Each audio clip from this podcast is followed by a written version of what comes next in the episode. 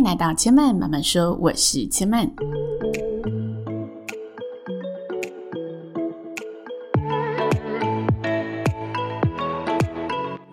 目前频道在 Apple Podcast、Spotify、K K Box 以及 Google Podcast 都听得到。喜欢的朋友欢迎帮千嫚订阅并留言评论，让更多人可以认识千嫚慢慢说咯。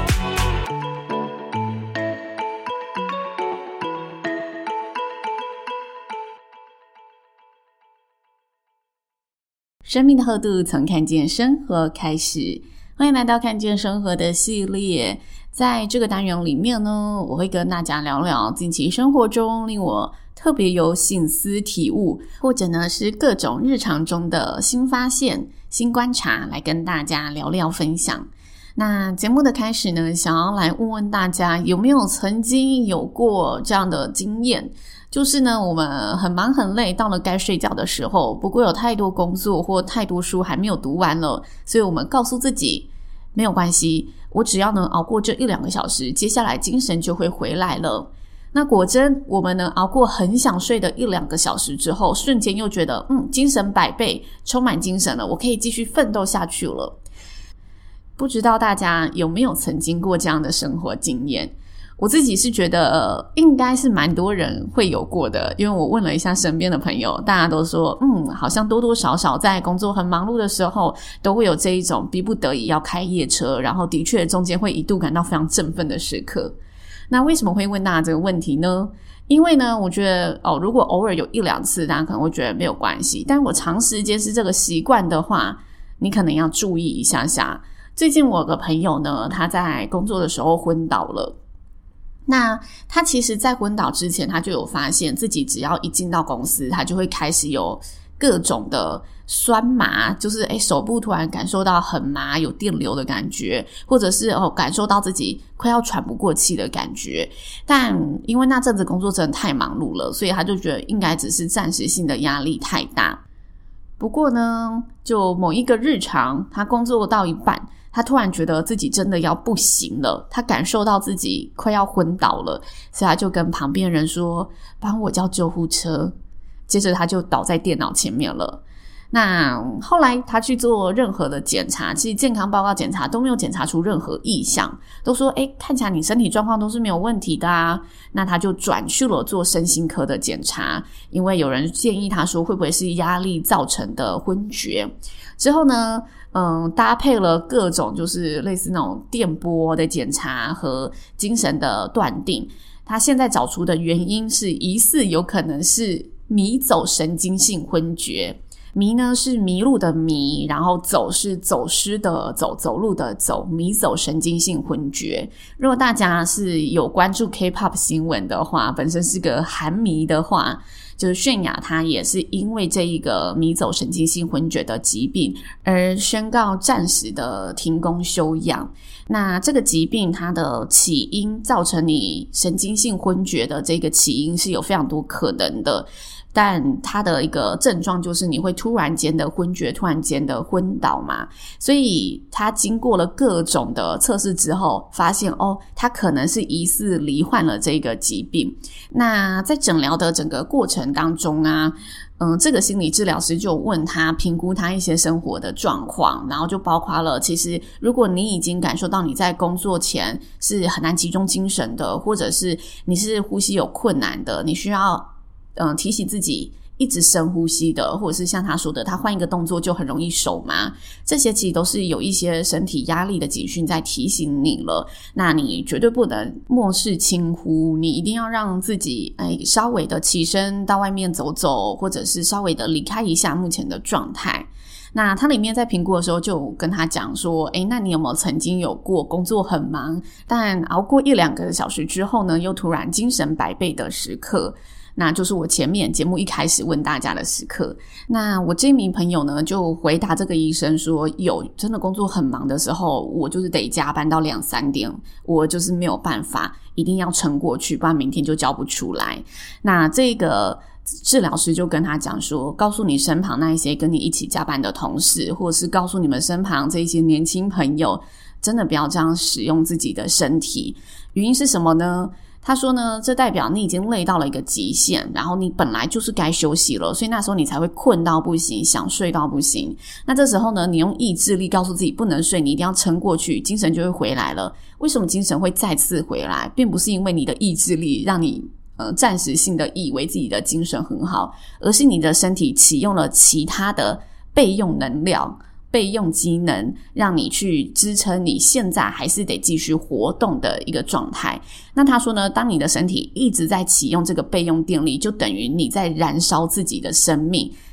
而这种呢燃烧生命的方式其实是非常有害你的健康的，所以绝对不要让自己嗯出现这样的状态。如果偶尔一两次，那就好好接下来的这一两个礼拜好好的休养。不过呢，如果是真的哦，你很长一个礼拜很紧密都要处于这个状态，几乎每天的话，那你真的要小心自己的生命能量是不是被燃烧完了，因为这是会直接危害到健康的。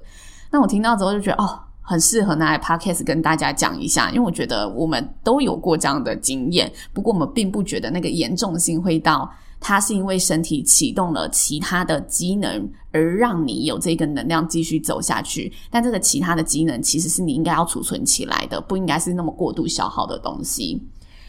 所以呢，最近即使我哦八月份我的工作其实蛮忙的，我还是会呢逼自己不要熬夜，宁可早起再来处理事情。也呼吁大家真的要好好的珍惜自己的身体，希望每个人都健健康康的。那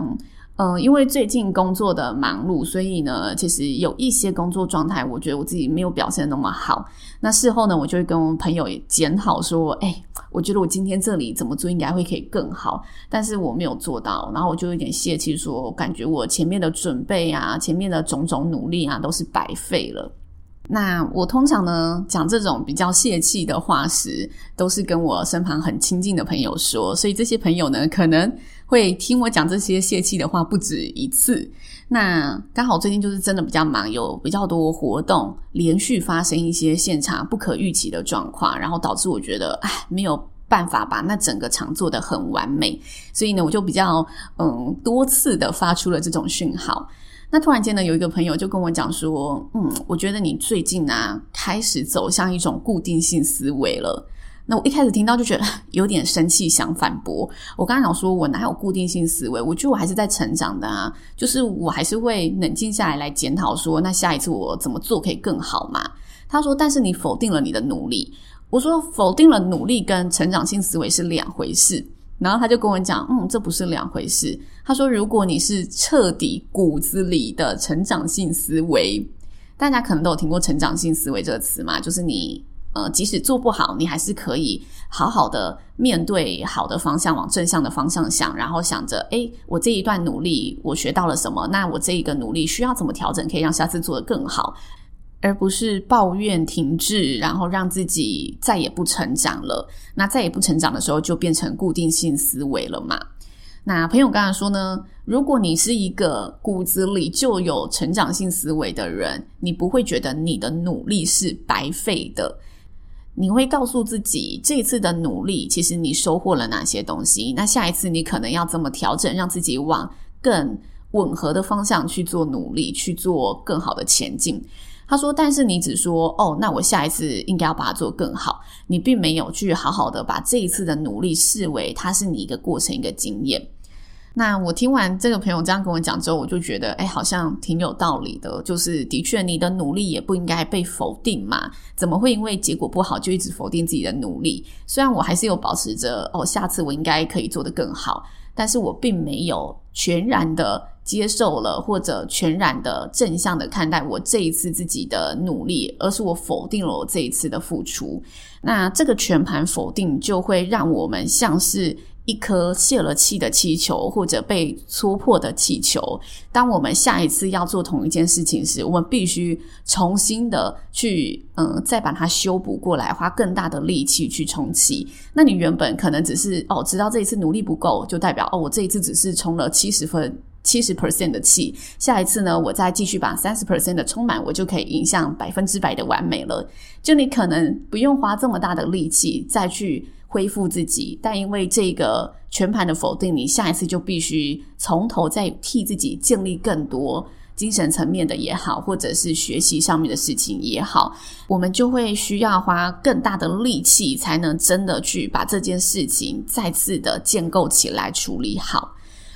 那这让我想起啊，之前我去听陶晶莹的演讲，然后台下的观众呢，有人提问问说，诶，我面对这件事情嗯，就是好像没有办法去克服它，这时候怎么办？然后陶晶莹就告诉他说，你要永远的告诉自己，我这一次做不好，就是因为我下一次可以做得更好，我现在不会没有关系，它代表我可以好好的把它学会。他说这就是一个成长性思维会去做的事情，他不会否定说我现在不会，那我就是真的很糟糕，我现在不会，我就是真的非常的弱，他不会聚焦在这里，他会把自己的精力拿到，哦，我现在不会，那我发现一个不会的东西嘞，那我下次应该要怎么学才能让自己更好。我觉得啊，这在一个行业，尤其是你越熟悉的领域里面，你很难真的完全的保持这样的乐观，所以你必须得不断的提醒自己。就像是我自己，我在主持里面哦，我因为我对自己有要求，我也觉得我应该要做到，然后这也不是我全然不会的事情，但的确这个状况是我第一次遇到的事情，我因为这个第一次而不能原谅自己，我因为这个第一次遇到的突发没有把它处理得很好，我就开始觉得那我过去九年的经历是不是都白费了，我过去九年到底累积到了什么？怎么没有办法把这一次的突发处理得更完善呢？我会开始更嗯严厉的指责自己。那这个指责其实就是已经我已经是固定性思维了，我已经没有再好好的想哦，没关系，那我下次遇到怎么样可以让自己再持续的往前方迈进。然后刚好呢，我八月有去报名一个林恒君老师的一起去上班的活动，讲活动有点奇怪，简言之他是我一个之前有去上过主持课的老师，然后他在他的 F B 就说，诶，他想要让大家有更多现场实习的机会，所以如果你想跟他交个朋友啊，然后、呃、对主持是有兴趣的可以报名，然后有场次他就会找你一起去上班，那基本上你就是在旁边有一个非常直接的观摩，可以现场去掌握每一个眉眉角角，看一个主持人怎么 handle 现场的。那我觉得这个老师啊，他就是完全以成长性思维在走跳江湖的，他在主持界已经有二十年的经历，今年是他满第二十年。然后他活动结束之后就问我，诶，有没有什么问题想跟他讨论的，我就跟他请教了几个我觉得我现场看到然后想学习的东西。那请教完之后，我其实坦白说，我觉得他那场活动已经主持得非常完美的，包括所有的判断力我觉得都是很准确的。那之后他就跟我讲说，嗯，其实我还如果说这场活动还有哪一些可以更好的话，我自己觉得在哪一部分我这里啊下一次可以调整怎么说。他就开始跟我分享他今天检视自己这一场工作后的收获跟心得，然后我就觉得哇，很有冲击性，也觉得很感动，因为那种感动是你被他这种态度给感动，就是他能做二十年，不过他依然不会有那一种呃太过自负的心态，或者觉得哦，我今天是老师，我还请你来看，那我绝对不能把我自己觉得嗯还可以更好的地方来跟你分享，我就是要当你的榜样。很多到某一个职位的人，他就是会有这一个包袱在嘛，但他完全没有，他就是觉得大家来这里就是互相学习，所以他以他自己看到的，他觉得自己下一次可以更好的是什么，也直接的毫不保留的来跟我分享，来跟我讨论。然后我就觉得被他这种态度很感动到，也觉得自己应该要好好学习这种态度。然后他最后就说，他觉得主持很好玩的地方就是你每一场真的是完完全全的不一样，因为你面对的窗口不一样，你面对的来宾不一样，然后你面对的观众不一样，然后每个活动要强调特色都不一样，你真的很难做到一模一样的场。即使你是跟同一个单位配合他每年固定的展览，但是每一次的展览主题不一样，你的说话方式以及他们希望呈现的风格就会有不一样的调整嘛。所以他说每一次的这种座场啊，他都会好好的回顾，诶，他哪里可以再多加一点多加一点，然后作为下一次类似场合的进步。那他通常在检讨自己，诶，哪里做得不够好的时候，他绝对不会想着我这里做得不好真的有点可惜，他会想着嗯，那这些发现就是我下一次可以再进步再调整的空间了。我当下听完他这一段分享，真的觉得非常的深刻，然后刚好呢自己最近呢泄了气之后又听到哎类似的议题，我就深深的检讨了自己，也觉得嗯，我们每个人真的都要慢慢的去养成自己开放性的思维，即使在自己熟悉的领域里面，我们还是得要让自己知道我们每天进步一点点，下一次做得更好，其实就是一个很好的前进，很好的成长了，而非去否定自己的付出和努力。好，所以我就上网呢看了一下，